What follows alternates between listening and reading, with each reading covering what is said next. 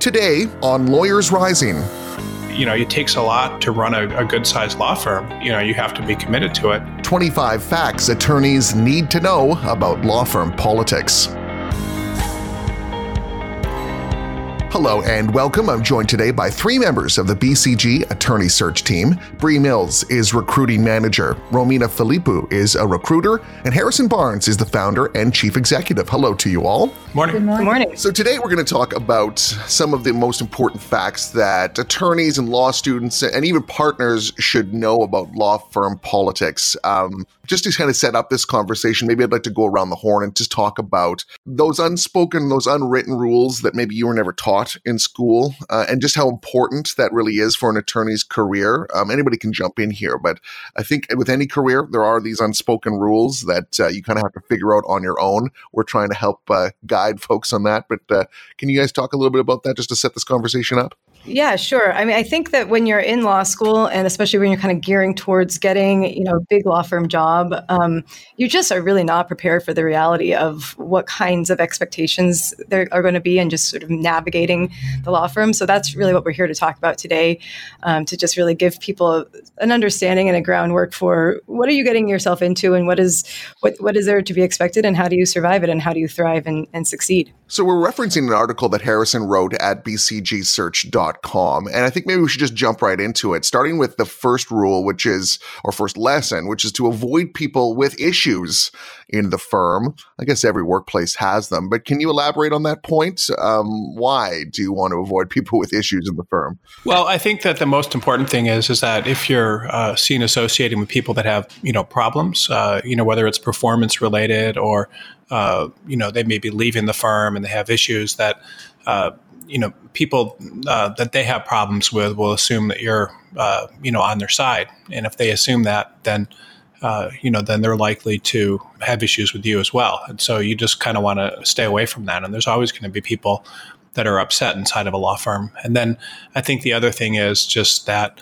Um, you know, you know, you're the whatever negative people say to you and whatever ever they think is going to rub off on you. So, you know, and then you're going to see the world kind of in their negative way. So, you know, you don't want to really pollute your mind with that. I mean, you you know, you need to stay positive, and if you stay positive, uh, you know, then you're going to be much better off than if you you know look at things in a negative way. And there's going to be people in every firm that are going to see things in a negative way, and it's important to stay away from them.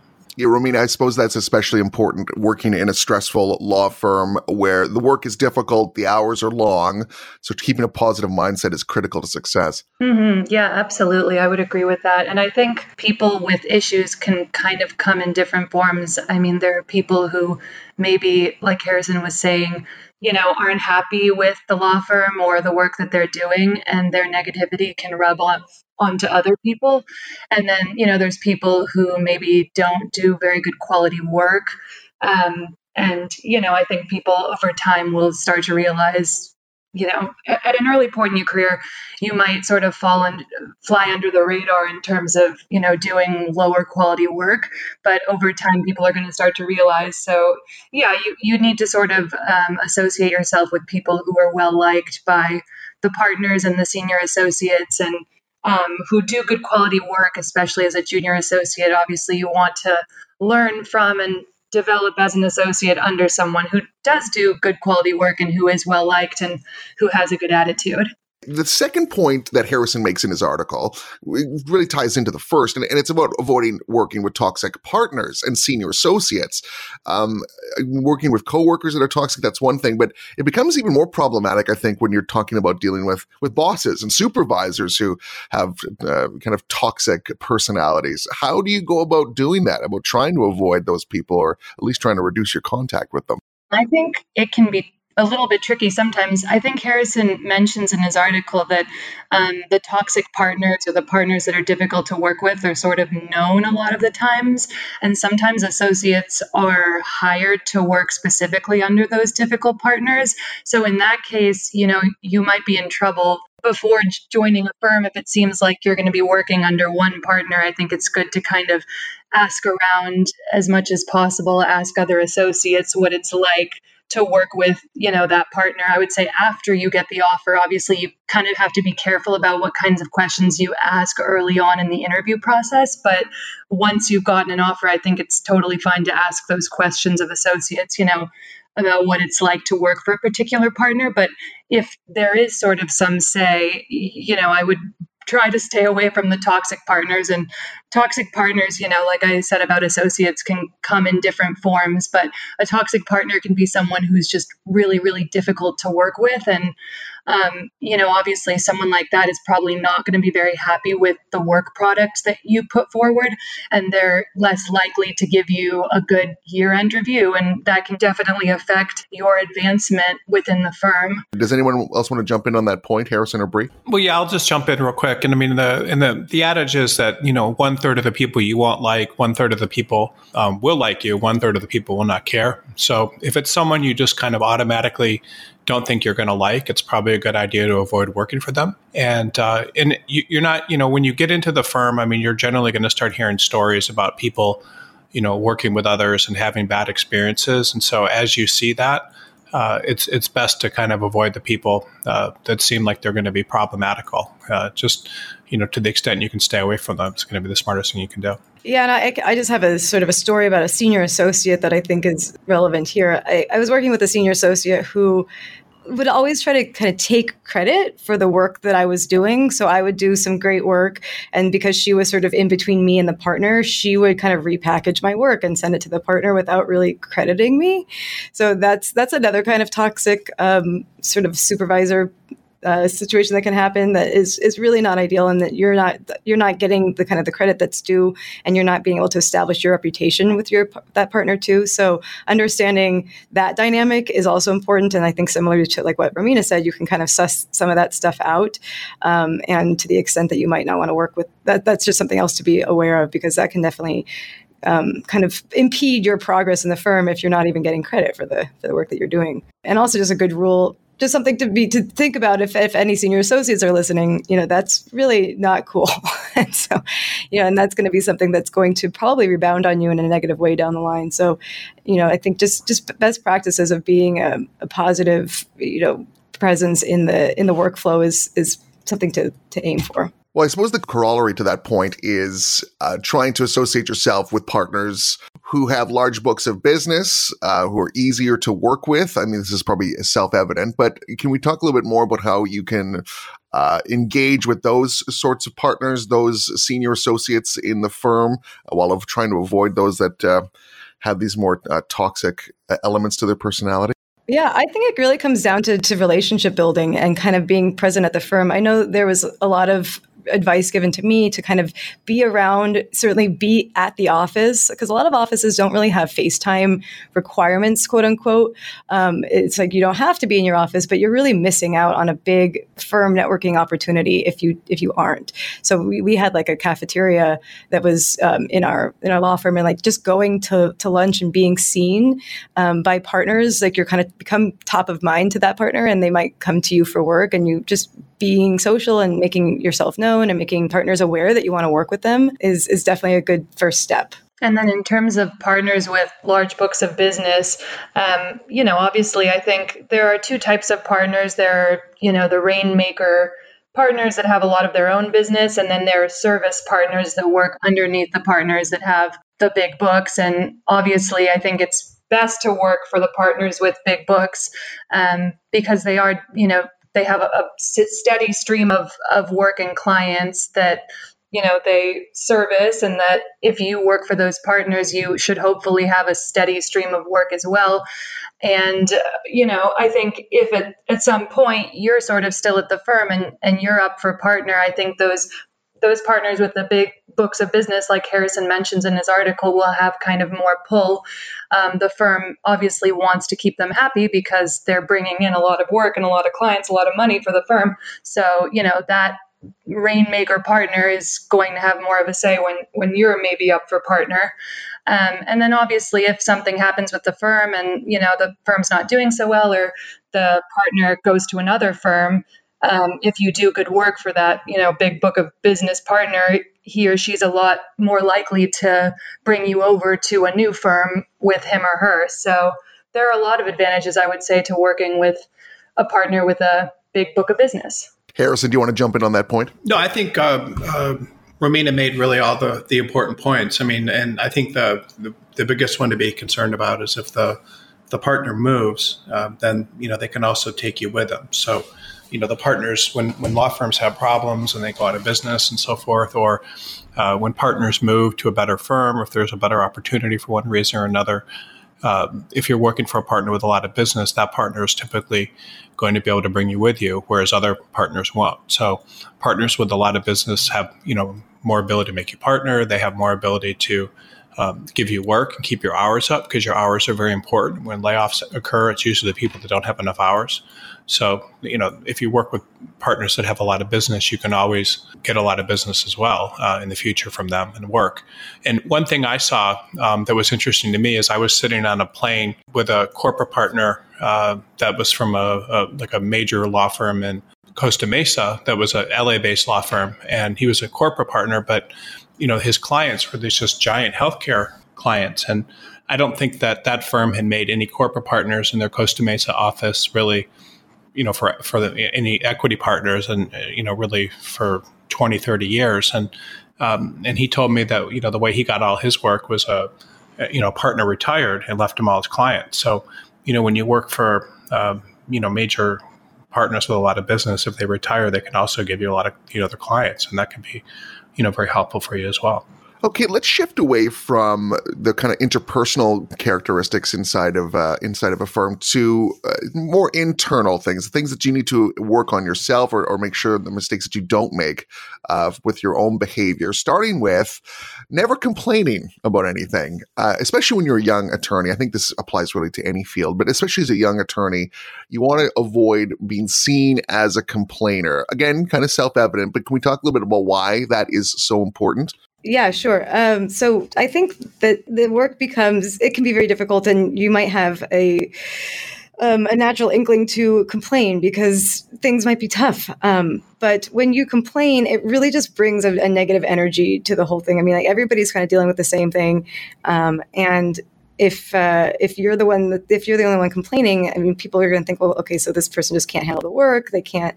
They're not um, fully committed. So I, I think you, nobody likes to work with a complainer, and it's just really it's a, a real bummer. Um, so I think even if you're feeling those things, it's really just kind of important to keep it to yourself and maybe find other outlets to complain outside of the firm. Um, if that's just something that you need to kind of for your own mental health is to find, you know, a good friend who's got nothing to do with your firm, just call up your best friend and, and complain or talk to your significant other. Um, just don't bring it into the office.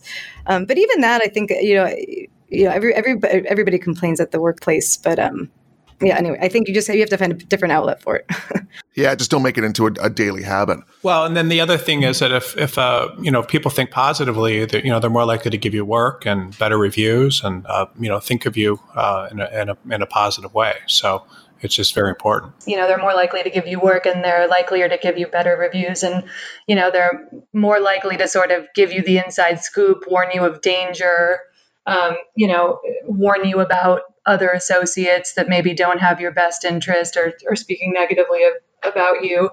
Um, and, you know, senior associates and partners that you're working for are more likely to overlook your mistakes if you sort of have a generally positive attitude and you don't complain too much. So I think that that rings true in a lot of professions. I'm sure you know it's it's better to be kind of positive and and not complaining, and good things will kind of come back to you. Yeah, and I think it can't be underestimated how important it is to be nice to everybody, including the legal staff at a firm, because they have a lot more pull than you might realize, and they gossip and talk and can things if, if you're mean to like a secretary or a paralegal um, and if you're short with them or, or impatient with them or, or, or just don't don't treat them well um, you know a lot of partners have really good relationships with their own legal secretaries. And if that stuff starts to kind of uh, get you know that rumor starts around the office that um, joe schmo is a real you know piece of work and is really treating the secretaries terribly and that's that can really have a negative impact on your your overall reputation at the firm so don't don't uh, discount those other relationships outside of just the other attorneys in the office yeah, and going uh, part and parcel with that, and earlier in this conversation, we were talking about trying to avoid people that are, are negative or, or toxic. Uh, inside the firm. So you want to avoid doing that as well. In, you know, talking negatively about others in the firm, spreading gossip, being that person, uh, again, is something you probably desperately want to avoid, especially in your early years at the firm.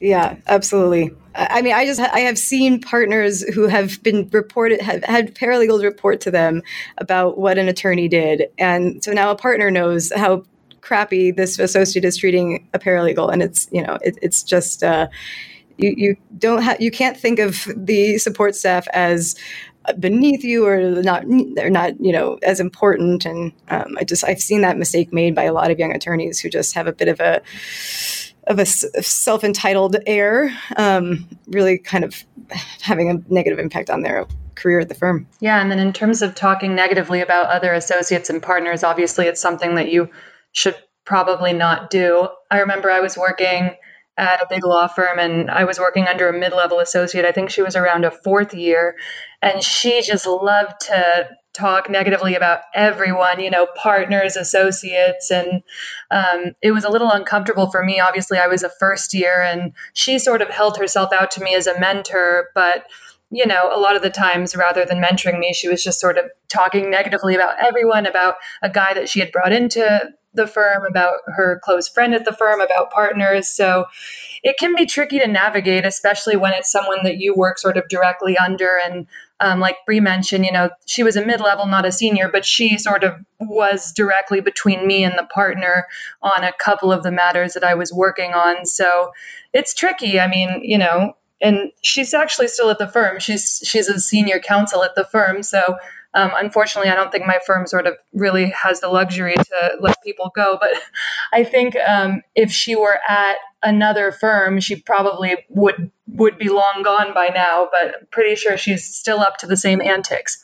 What about just being seen to be working hard, um, and and to actually be working hard, not just to be seen to be working hard? But uh, you know, I think this is kind of uh, again an obvious thing that, uh, nevertheless, a lot of young attorneys, a lot of young people generally kind of forget that how important it is, how important it is to be uh, to be something of a billing machine, especially in in your early years. Can you talk a little bit about that, about working hard and, and being seen to be working hard? Well, I mean, billing is like the most important thing that you know in a law firm in terms of what creates revenue, and uh, you know the people that bill the most hours typically, uh, you know, are the ones that are contributing the most to the firm financially uh, you know, as long as they have a good attitude to go along with it, I mean, that's that's positive as well. But you know, I mean, one of the examples that I gave is, you know, I saw someone that was actually working two jobs, but uh, billing a lot of hours, and uh, for some reason they were able to get away with it for for five years, and uh, you know, which is pretty astonishing to me.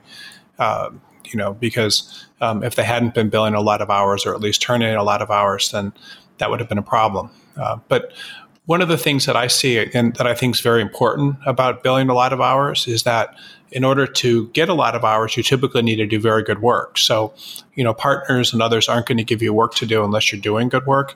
And so, billing hours is not always a sign just of the fact that you're working hard. It's that you're doing you're doing very good work, and people are continually assigning you more work to do.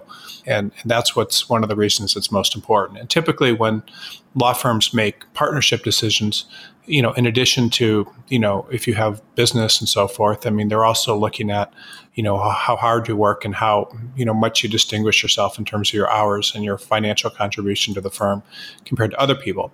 And then one final thing also is that, you know, if you are billing a lot of hours, uh, you know, then, and if a law firm doesn't have to write off your time when they do believe it's productive, then that's also something that can make a big difference.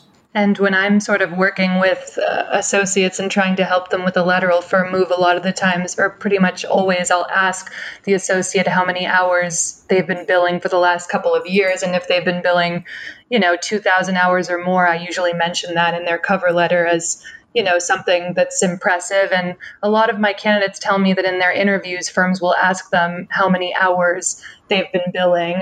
Um, and so it's interesting because sometimes if the firm is going through a, a rough period, uh, you know, you might not get as much work, but that's usually held against the associate. So you really need to be doing everything you can to fill those hours without overbilling. Um, I think Harrison sort of mentions in this article that, you know, one of the types of people with problems is someone who overbills. Um, you know, and the senior associate that I just mentioned, I remember um, a partner complaining to another partner that his client had complained that she was billing too many hours on a particular matter. And the other partner sort of covered for her uh, because the other partner really liked her, you know, and said that, you know, she's just a mid level associate. She's still getting the hang of things.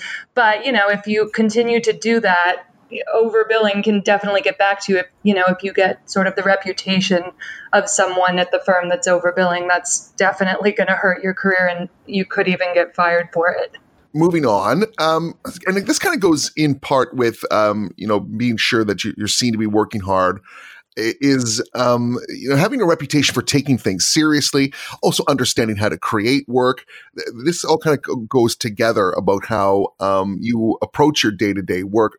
Maybe we should take those in turn, starting with having a reputation for taking work seriously. So not only um, you know being seen to be working hard, but but taking it seriously, not necessarily um, the same thing. Can anybody expand on that a little bit for me? Yeah, I, I think that taking the work seriously really means that you are when you're given an assignment the, there's like a way to just do it like on a cursory level. And there's a way to really show that the work that you're doing is that you're taking all the factors into consideration and that you're really finding like the heart of the issue and addressing that. Because sometimes the assignment that you might get um, you know it, it, might need to actually morph a little bit into something deeper. And i think um, the best associates and the associates that get the, the most like the best reviews are the ones who will take sort of the prompt and the work and really be able to to you can see that the person cares about it really. I mean there's there's a difference between doing the work and just being able to check that box that it's done and showing the partner or whoever has given you the work that you really thought about this you took this seriously you thought about every angle um, and you were th- thinking about things because you're thinking so deeply about it that maybe even the partner hadn't because they just kind of thought about like generally we need to understand like this aspect of the law, uh, but you took it and ran with it and found, you know, found, you know, worked it inside and out. Um, and that kind of work is really going to get you be to be set apart from from the rest of your you know because sometimes what I'll what I'll see is a um, you know a, a, partner will give an assignment and, and want a question answered and they want a question answered in a certain way and that's not exactly what the law is. So rather than coming back to the partner and saying like, "Oh, well, the law doesn't actually say this," you need to find analogous cases, or what you know, uh, you need to be able to to look at the issue from a different perspective and find an answer. So maybe the answer doesn't exist how we wanted it to, but we found a different way to answer it and got to the desired result. Which I think a lot of us young associates just don't do. They'll just be like, "Sorry, no, that's not the answer," and leave it at that. Um, but that's not sort of taking it to the next level and as deeply as you need to too. So yeah, one thing that I saw that's kind of funny is, um, and I was working with a, um, one time I had an attorney working, uh, or someone that actually became an attorney working uh, at um, a company called LawCrossing here, and he uh, was very smart and he got like in the 170s or something on his LSATs and ended up going to a top 10 law school.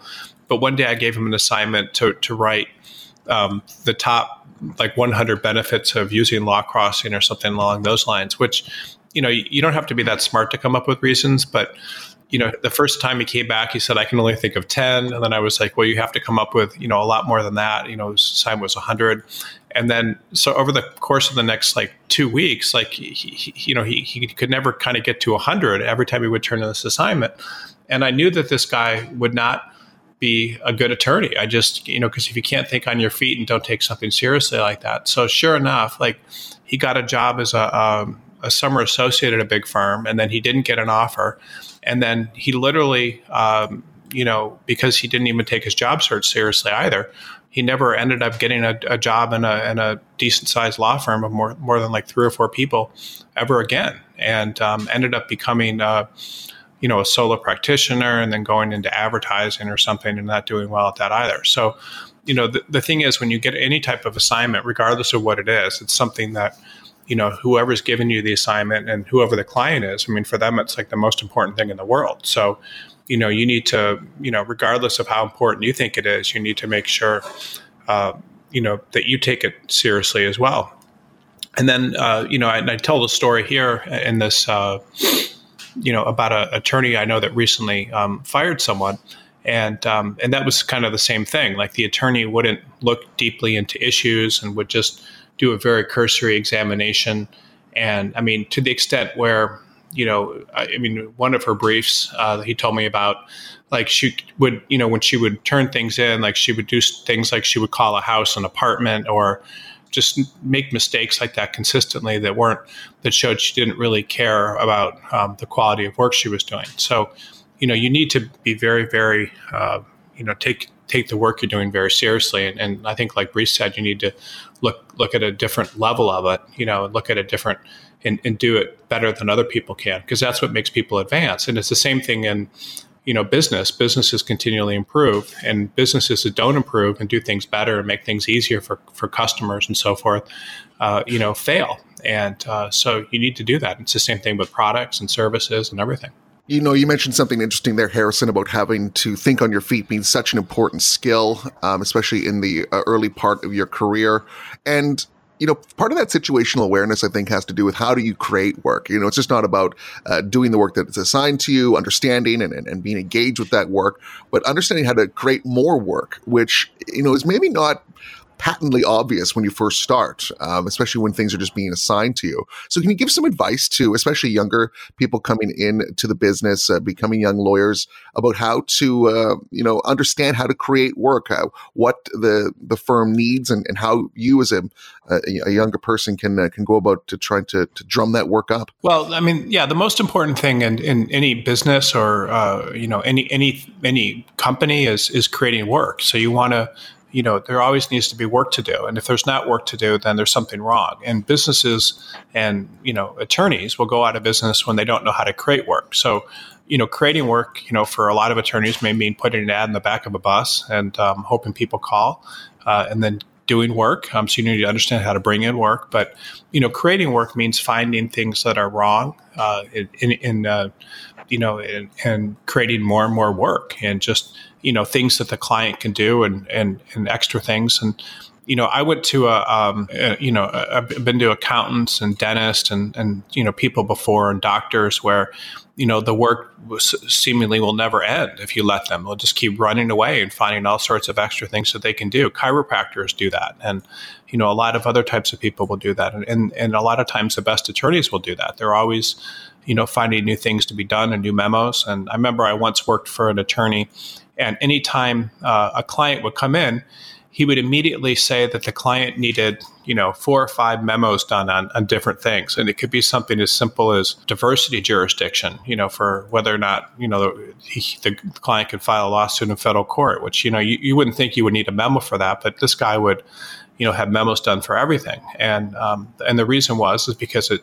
you know, drove up bills. It gave a work product to the attorney, to the client, and um, you know, kept things going. So attorneys need to understand how to create work and to do more and more. Uh, you know, just turning in a quick assignment a lot of times isn't enough. I mean, uh, attorneys you're working for want to see you know that you're able to you know find a lot of stuff to be done and i think that creating work can also for a junior associate be as simple as you know not being afraid to approach partners that you want to work with and asking for work at my firm it was understood that we had the managing partner of my firm who was also the head of my practice group, would assign associates to deals, but it was also understood that you could approach uh, partners and ask to be staffed on their deals.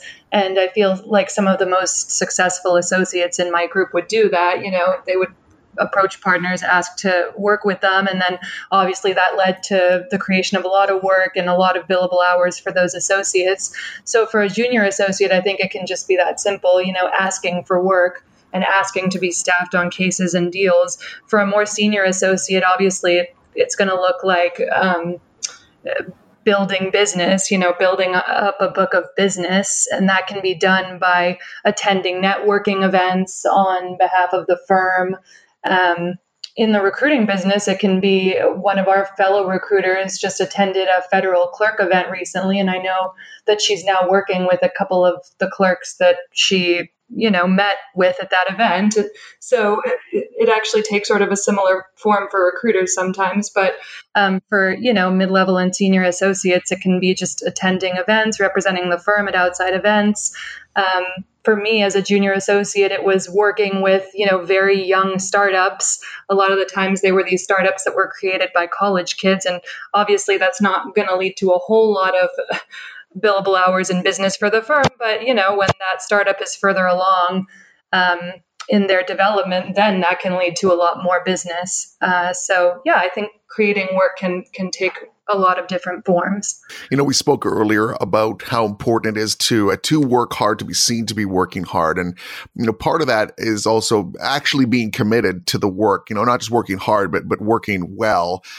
And this must be particularly difficult, I think, in certain um, uh, practice areas where there's a lot of drudgery involved, where there's a lot of nose to the grindstone stuff, and, and trying to be stay committed to that, to stay very interested in that, has got to be extremely challenging what advice would you give to somebody that's kind of really struggling with that point in their career? Well, I mean, the second you start talking about the fact that you want to go in house, you want to do some other type of job, then uh, you know, then the partners and other people that work with you know that you're going to be um, leaving and you're going to be looking for something that's a better opportunity and they're going to you know know that if they introduce you to clients or they they take you under their wing and they give you more training and they help you uh, that you're likely to leave so you know, the, from their standpoint, you know, why would they invest time in you if if you're if you're going to be leaving, um, you know, to do something else? So a lot of people will talk about that. I mean, when I was practicing law, I mean, pretty much, you know, everyone I knew would walk into my office and tell me how they were going to do something else. Um, you know, even uh, you know, partners I know. I was it was funny. Uh, one time I was talking to the the head of a, a pretty decent sized law firm. Um, I was in his office. Uh, because I think uh, anyway he was representing me on some agreement or something, and it was a good sized law firm. It was probably like thirty or forty people. It was a well known LA law firm, and he started talking to me about how he owned all these uh, Haagen Dazs ice cream franchises, and they were his his passion, you know. And like I couldn't believe it. Like why is some guy like you know, owning four or five Haagen Dazs ice cream chains with this giant, you know, pretty decent sized law firm with these, you know, very good attorneys in it. And sure enough, like about three years later, like his law firm just imploded, you know, um, and you know, and I mean, you know, it takes a lot to to even to run a, a good sized law firm and to be, you know, you have to be committed to it, and uh, you know, and so it's pretty much like that with with with most professions. I mean, if you're not committed, someone else is going to be more committed than you and uh, and you're not going to do well, whether you're a partner or an associate. So you do definitely need to be committed. There's a um, article that I wrote in BCG. It's called, I think, the number one career killer that most attorneys aren't taught, or something, and it has to do with commitment and the importance of uh, you know committing. And I recommend reading that article because it's uh, um, you know it's it is important and it's something that you know ends most careers inside of law firms, and so you need to be you know 100% committed you don't necessarily need to tell people you're committed because if you tell people you're committed in my opinion you know people that do that are always the first to leave so i think that comes across more as a warning sign than anything um, but you know you just need to show it through your actions yeah. Do you think it's something that you either have or you don't, Harrison? That um, you're either super passionate about this and are fully committed, or, or you're not? It's kind of an off and or kind of a binary thing, off or on. Well, I think you have to um, you know, I think you have to sell yourself. And I think that's a big mistake that a lot of people make is they really don't sell themselves on their job or or doing well or, or, or that sort of thing. And the people that, you know, advance and get better and succeed at anything are always the ones that, you know, commit because the longer you commit to something, the the better you get at it and the more the more um, in, you know the more intricacies you see in terms of how how well you can do, um, the more respect you get in the organization. The you know the deeper um, you look at something, the the more effective you get when you you you know you are when you act, and the uh, you know, and it's just it's a, it's a matter of commitment. I mean, you know, like with recruiting or uh, you know any profession, you know, if you're committed, you're going to you know you're going to work harder you're going to make a lot more money you're going to be able to provide a lot more value to people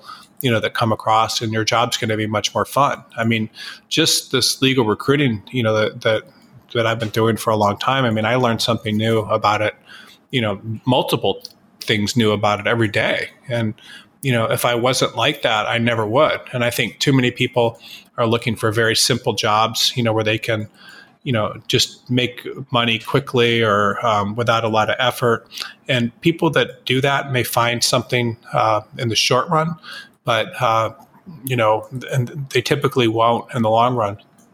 I'm thinking right now of this attorney that I know. He's you know, when I met him, he was selling insurance. Um, and before that, he owned a software company.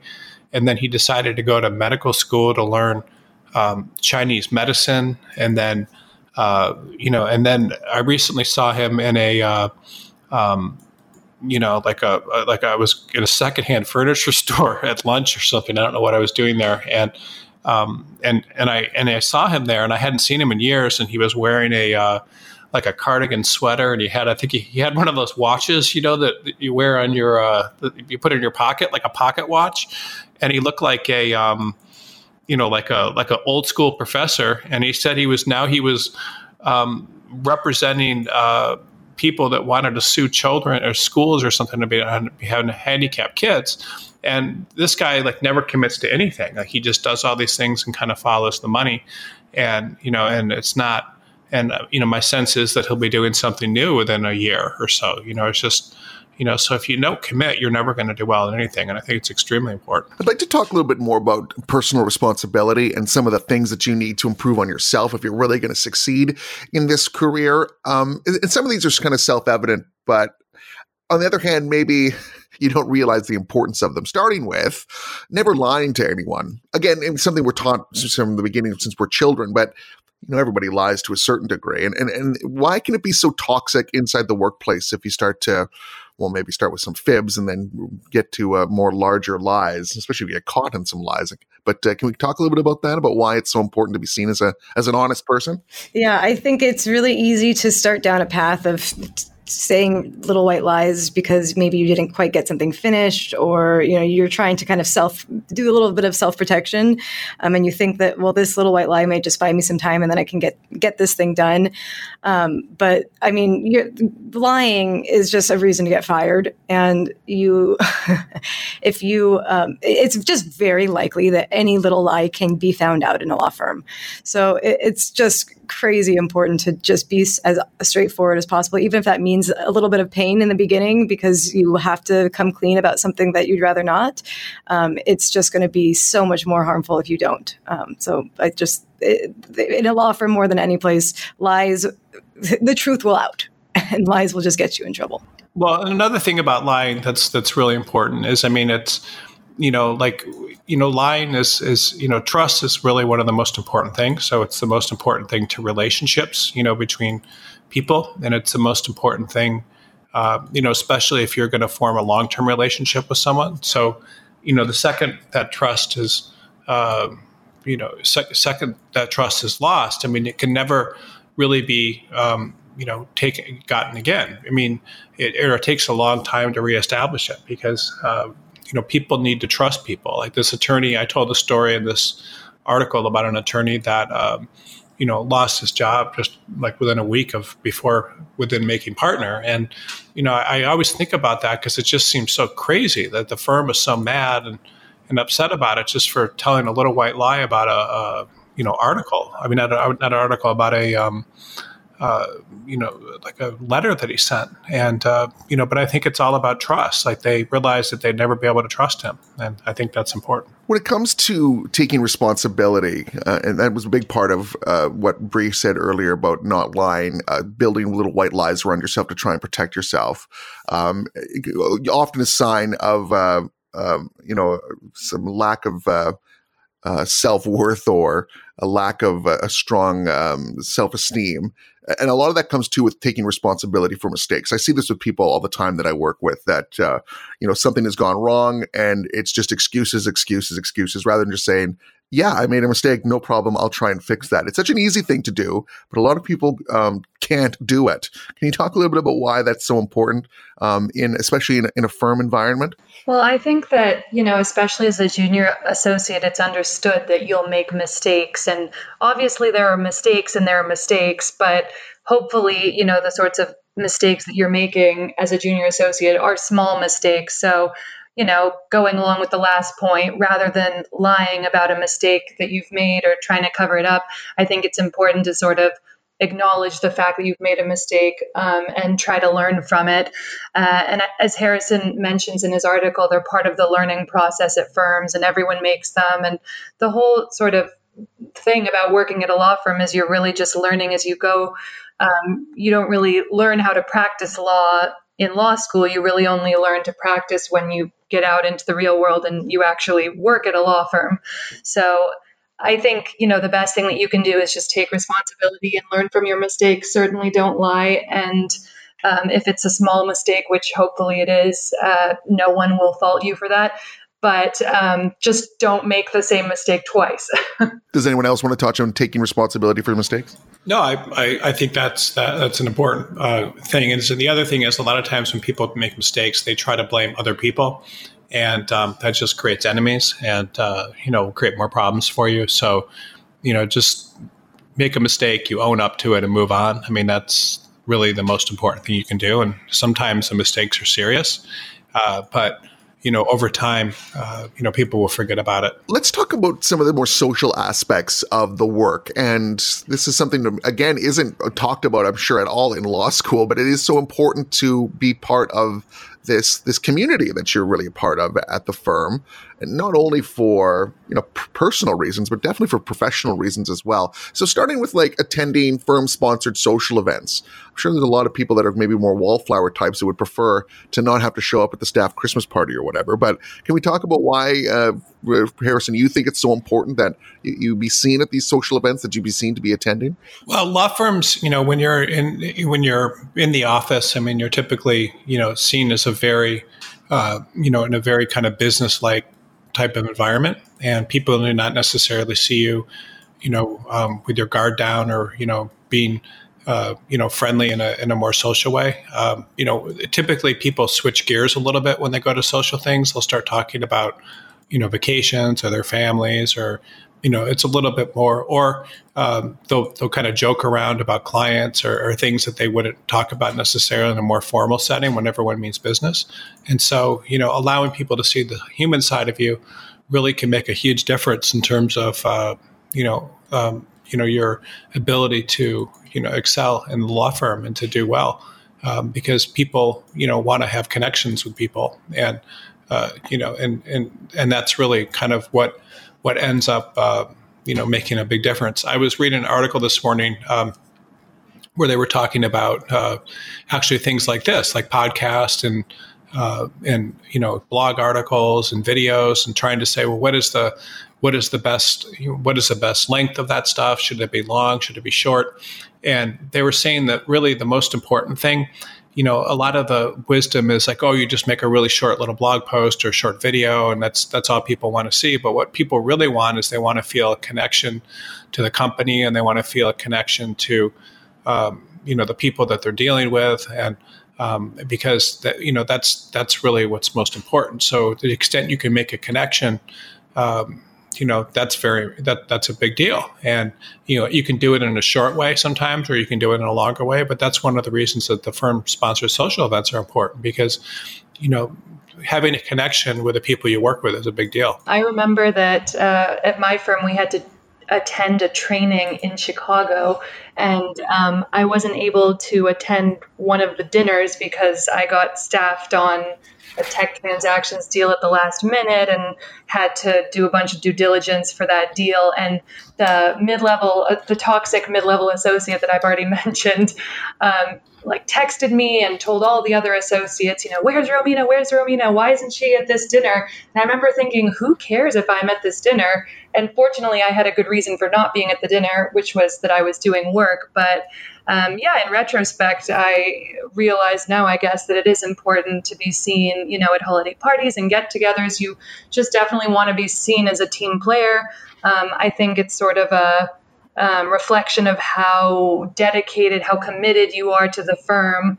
You know, if, if you're interested in socializing with people and attending these get togethers, it means that you enjoy your colleagues and you want to be part of the firm and you're part of the mission of the firm. So um, yeah, these sort of things that don't seem to be very important actually are very important to, you know, socialize with your peers, attend these firm sponsored events. So another aspect of, of the social um, aspect of, of uh, working in a law firm is is going out and, and meeting with clients and you know making pitches for new business.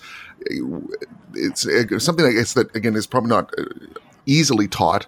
But why do you want to engage with that? Why do you want to be part of, of those pitches, especially as a, as a young lawyer? Can you, you guys want to jump in on that? Well, a lot of time the business generate the business pitch is the only um, you know actual face to face contact that uh, you know lawyers will have with their clients for a long time. So, you know, or in, in some cases, you know, I mean, I, I've worked with attorneys before that have represented me for a couple years that I actually never met. You know, and uh, so when you get to go to a, a, business pitch, I mean, a lot of times, especially for associates and even for junior partners and others, that's an opportunity, you know, to establish a relationship with a client, and then that client may actually end up giving you work in the future, and um, and you, will be the one in the office that kind of that, that, they have that, that, the client is sort of imprinted in with and has that relationship with. So that's important.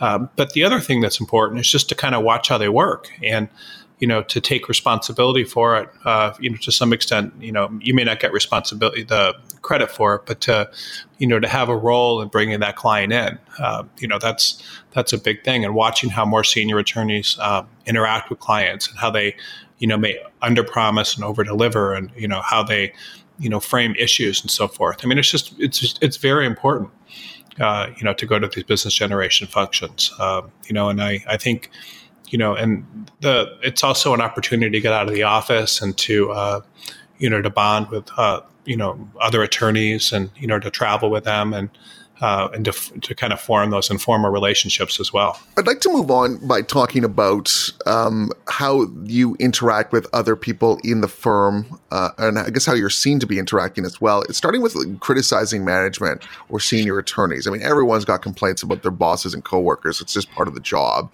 Uh, can you talk a little bit why it's really important to, to avoid talking smack about management or other senior attorneys, you know, especially publicly, especially, you know, with other lawyers, other firms? Well, I mean, the, the worst thing you could possibly do is criticize management or, or, or more senior attorneys. Uh, you know, it's just, it's, you know, and especially attorneys, I mean, you just never know because, uh, you know, they can come down very, very hard on you. And, uh, you know, and it's just, it's just not a good thing. Uh, you know, I you know gave an example in the article of a attorney I once saw uh, criticizing the, you know when I was a summer associate criticizing the firm's pro bono record, and that may seem like a very you know like trivial thing, and I, I certainly I thought it was kind of funny, um, but he did it in front of you know like the you know several important partners in the firm. Uh, you know that uh, certainly you know we're, we're not happy to hear that in front of their summer associates and I, would never seen like you know I saw him being yelled at in the halls about his work and everything for for a long time after that because you know the work an attorney does is very subjective, and so if you uh, you know if, if if someone wants to get mad at you or, or you know or, or they feel threatened by you, I mean they can they can definitely you know come down on you in, in ways that are, are ridiculous. I mean it doesn't make any sense. So um, you know you need to be very very careful of that. What about keeping your personal life out of the office? Everyone's got um, lives that can get very complicated sometimes. And sometimes the only place that you feel you can vent is at work. Not a good idea, right? Yeah, definitely not a good idea. And I think this is true in a lot of professions. But yes, I feel like law firms, you know, are very small, insular environments and word gets around quickly. So you certainly want to avoid speaking about your personal life and certainly, you know, engaging in romantic relationships if possible with others at your law firm. Um, it, I guess, can seem pretty harmless if it's just an associate between an associate, but certainly we all have stories from our firms of, you know, partners having romantic relationships with associates, and that never really leads to good things. Um, I remember uh, the managing partner of my office and then another partner of my office were actually at another big law firm prior to coming to my firm. And um, one of them was sort of the junior partner, and then the other one was a junior associate. And the junior partner was married and had a child with someone else um, when I guess the two of them kind of engaged in romantic relationships and they both ended up leaving the firm and, and coming to my firm. And so obviously things ended up well for them in the end but you know i i think it's just it's a dangerous thing to do. I i don't think it's a good policy to engage in if you can avoid it.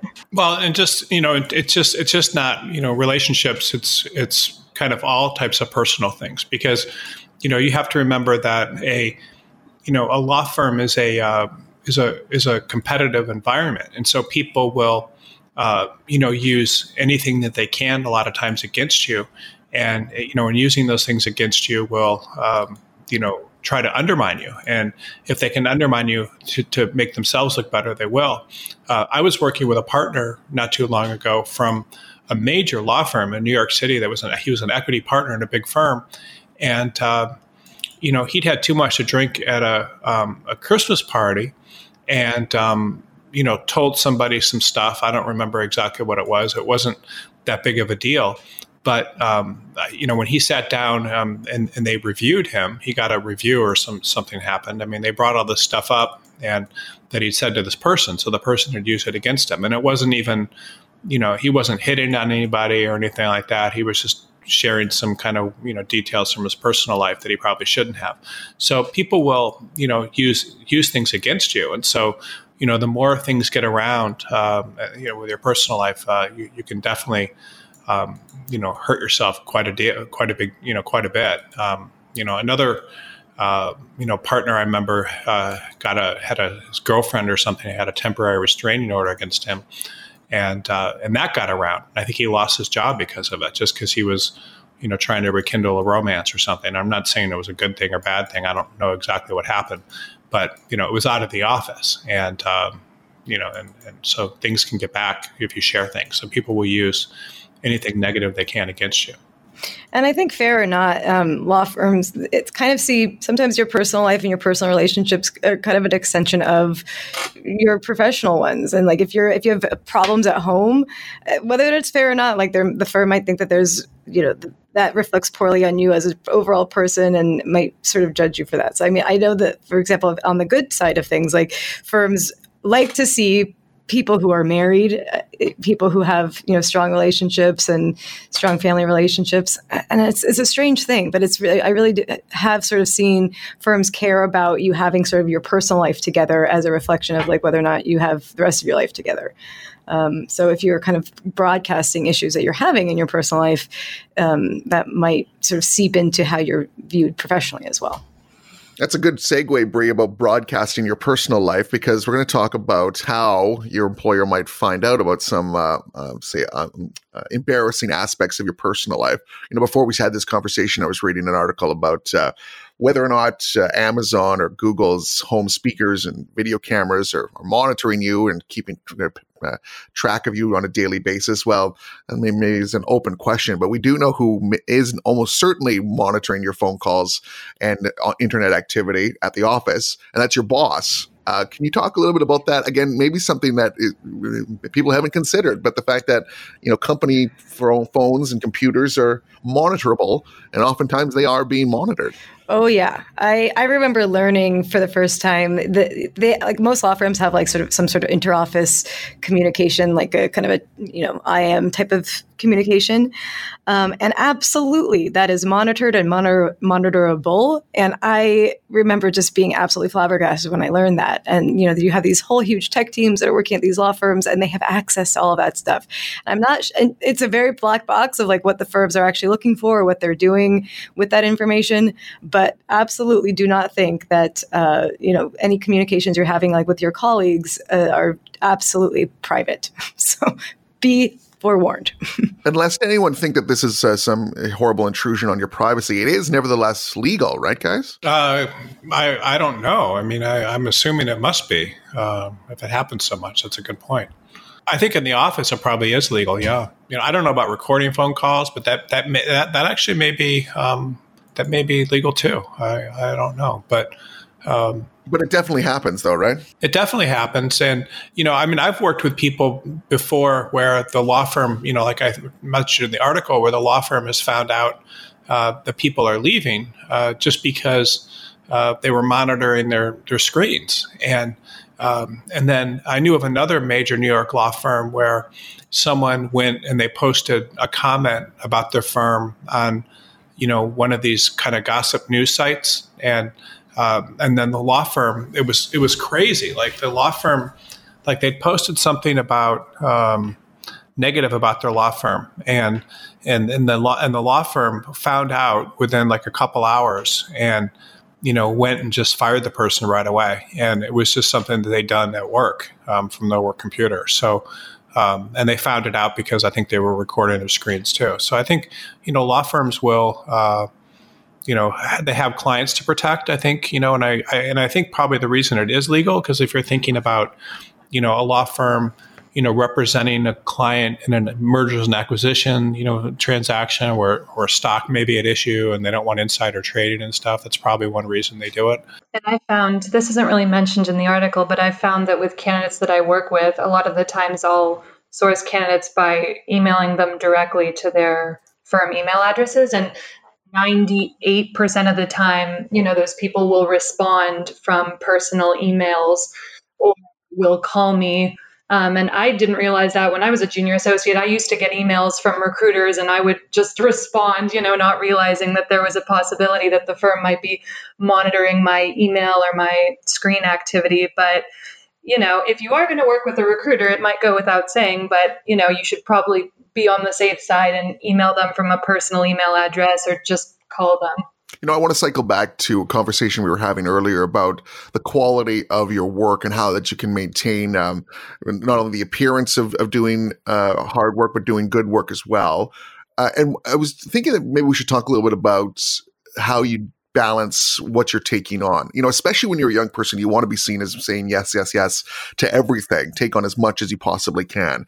Um, you don't want to be seen as somebody that uh, is kind of refusing work, saying that uh, no, I, I, simply can't do this anymore. But but you kind of have to at a certain point, right? You can't do everything, um, and especially when people will continue to you know stack up uh, more assignments on your desk. H- how do you balance that? How do you balance that thing where you can say, listen, I, this is as much as I can possibly do without, um, you know, without, uh, you know, hurting your relationships with others in the firm? Yeah, I think that's one of the most difficult tightropes to walk early in your career um, because a you are excited to take on the new work and you want to learn and you want to get this new work and you want to have a good reputation for being a team player and a go-getter.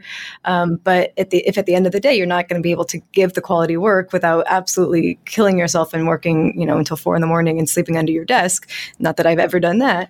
Um, but you need you do need to it is a skill that you need to learn. Um, and i think some some firms have um, some in, in, internal mechanisms that you could like some we had like an associates committee at my firm um, that you are able to approach and they are supposed to be advocates for associates. It's a bit of a you know you hopefully you can do this and and not well, anyway, the point is you can go to like an associates committee, and if you are getting kind of pulled in too many different directions, they can kind of help you navigate that. Um, if it's something where you just don't feel like you're able to, um, you know, protect your time and protect yourself, that sometimes that that can help. Um, or you know, just being very straightforward with like, you know, be putting it in the light of like I don't want to sacrifice the work that I'm doing on this matter. I would be more than happy to work with you. I'm thrilled for the opportunity. Thank you so much for coming to my you know coming to me with this. Um, I just think right now I, I can't take that that on, but it is tough and it's a really and honestly I think most junior associates don't end up saying no.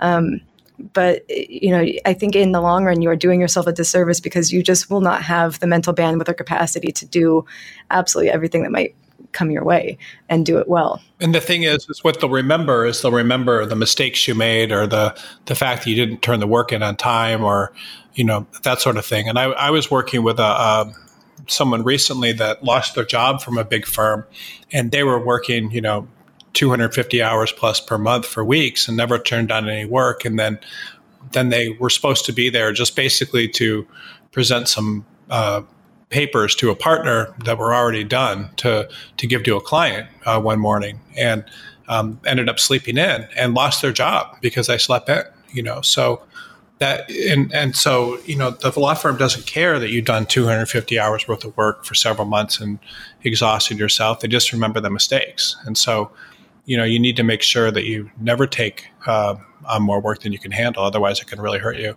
uh, if you do make mistakes. What about um, this? Kind of goes along with trying to your work management. I'm trying to ensure that you don't need too much handholding. This is, I'm sure, difficult, especially with complicated matters. But how do you uh, go about ensuring that you know what you have to do without appearing that you need to be, uh, you know, looked over and, and babysat? I think it's okay. You know, especially as a junior associate, it's perfectly fine when you get an assignment to ask a lot of questions. I think Harrison mentions in his article you should ask a lot of questions up front to understand, you know, exactly what you need to do on the assignment and what is expected of you. Um, and I think it's generally a good policy to ask, you know, maybe other associates, other mid level senior associates that you trust and that would be able to kind of help you out for help. You know, I always try to kind of go to associates before I went to partners if I had questions about an assignment. But yeah, I think if you do have questions, which you probably will, because a lot of working at a law firm is just sort of learning on the fly, you should certainly ask them up front and then do everything you can to try to figure things out on your own or um, you know, get other sort of senior supervising associates to maybe help you out if they've had experience with similar assignments. You, you also have access to amazing amounts of precedent. In, in most law firms, there's some sort of shared drive that you can access, like do searches and find other um, content that has been created and saved to that shared drive. So that is an absolutely invaluable resource to, if you sort of have a question of like, what should this format be? What should this look like? How, you know, how have other people done this in the past? You know, doing your own kind of research on the internal resources that the firm already has produced in the past can definitely give you some insight insight. How important is it, do you think, to um to, be to, I guess for lack of a better phrase to dress nicely when you're going to work. Um again this is not something that maybe is front of mind for people who are first starting out but um you know I think especially in a in the in a law firm um, looking your best is really important. Uh, this is a bit impolitic to ask, but what do you guys think? How important is it to to be uh, to be dressed well to, to keep your appearance up? You know, it's it's um, it's important. Uh, you know, you need to um, you know look as you know you. I mean, I I think it depends on the firm. You know, so there's different types of firms. You know, where people uh, you know may all dress the same, and it may not be that nice nicely, but uh, you know, you still need to to look good, and you need to, um, you know, tr- try to look as professional as you possibly can. Uh, you know, around, um, you know, you don't want to dress better than the attorneys you're with because then otherwise you'll look like kind of a you look stupid.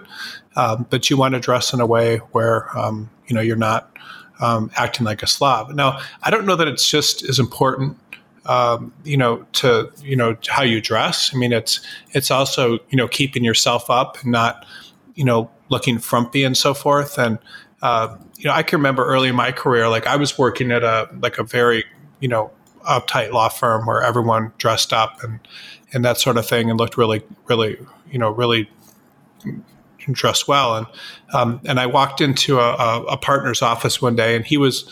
Um, taking me out to lunch to discuss working on a big case. And the first thing I saw him do when I when I walked in was look at my shoes, and my shoes weren't they were they weren't scruffy, but they were they weren't like you know shiny.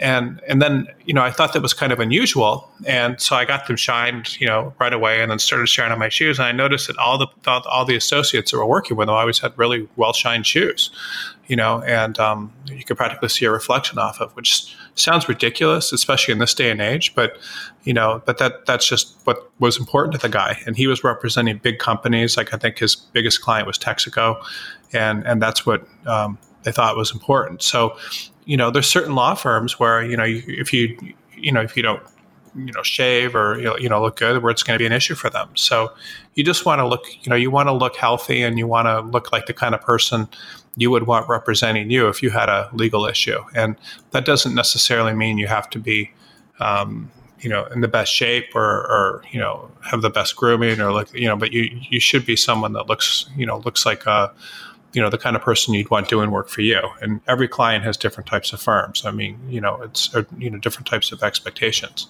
What do you guys think about? Um, the, we, we were talking a lot about the quality of work, and you know, obviously, doing it on time is is incredibly important, and doing it uh, the first time right is really important. Not easier said than done, though. And I wondered if you could, could give some uh, some directives, some advice to people about how to ensure that the work that they're going to turn in is going to be accepted the first time around. Um, uh, again, easier said than done. But do you have any uh, any pointers?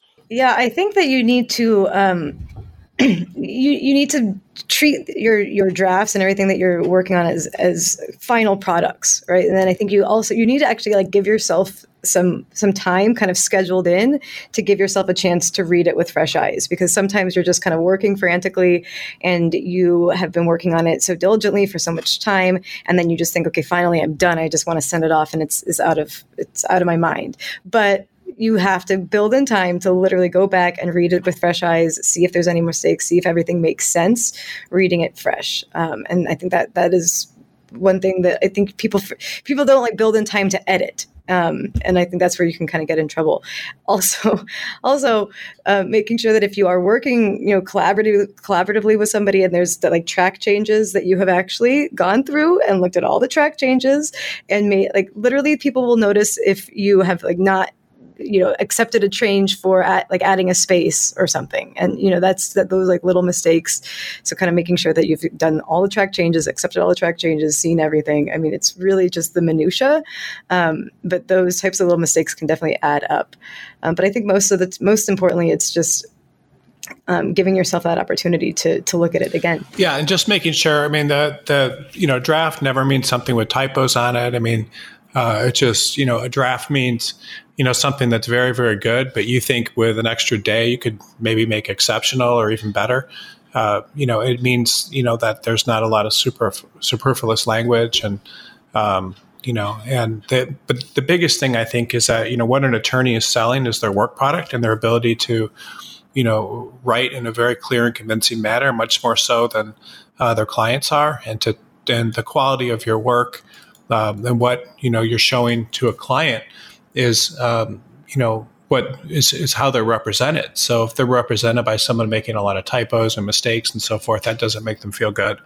And um, you know, the better work you do, uh, you know, the I mean, you know, you know, it's it's important, and um, you know, it's what clients are selling and I mean, what's what law firms are selling. Yeah, and I suppose what you're selling is is your work and being available at all times is probably incredibly important, especially again in your early part of your career. Can you talk a little bit about that? About how important it is to be seen, uh, to be available really anytime, weekends, holidays, evenings, that sort of thing? Yeah, I think this, you know, goes back to sort of showing your commitment at a law firm. And we recorded a podcast about why commitment is so important. But I think, you know, responding quickly to both client client emails, partner, you know, other associate emails is important. I think we talked about on the last podcast that there's sort of an unwritten rule that you need to respond to emails. You know, I felt like it was within two hours of getting an email, certainly from a partner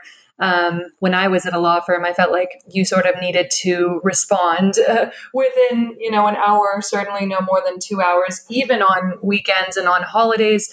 Maybe with holidays, there's a bit more leeway, but on weekends, I felt like I needed to respond pretty promptly. And that goes for, you know, responding early in the morning, late at night. Obviously, I don't think it's expected that you respond at 3 a.m. in the morning. But if you get an email at three in the morning, you should probably respond, you know, when you wake up around 7 a.m. or so. But um, anyway, yeah, you know, obviously to your clients, uh, their matter is the most important thing in the world. And I feel like by responding quickly, certainly to clients, you're showing that you take the work that you're doing for them very seriously and that you're very committed to them. And unfortunately, I think actually sometimes you do need to be responding at three in the morning. If you're working with partners who are up and working at that time, they often will be expecting that you are too. If they're working, you're working. And that's an unfortunate reality. Um, and the things that can, even if you don't think that you have any work that would be pressing over the weekend, the kinds of things that can come up on the weekend are, and happen to me m- multiple times, is like a client pitch that's the kind of and so like they need to do a client pitch and they need they need you to do some research related to that um, and they're going to go pitch that client this weekend. So even if you're kind of not expecting anything um, something can absolutely come through uh, that you do need to respond to. And especially when you're junior associate you're kind of the low man on the totem pole um, and that stuff will fall fall to you to, to take the first crack at putting together you know some analysis and and that kind of thing. So yeah you you have to be available Thanks, everyone. I really enjoyed this. Thanks, Danny. Thank you. That's all the time we have for this edition of Lawyers Rising. My thanks to Brie Mills, Romina Filippou, and Harrison Barnes. If you're an attorney looking for a change, go to bcgsearch.com.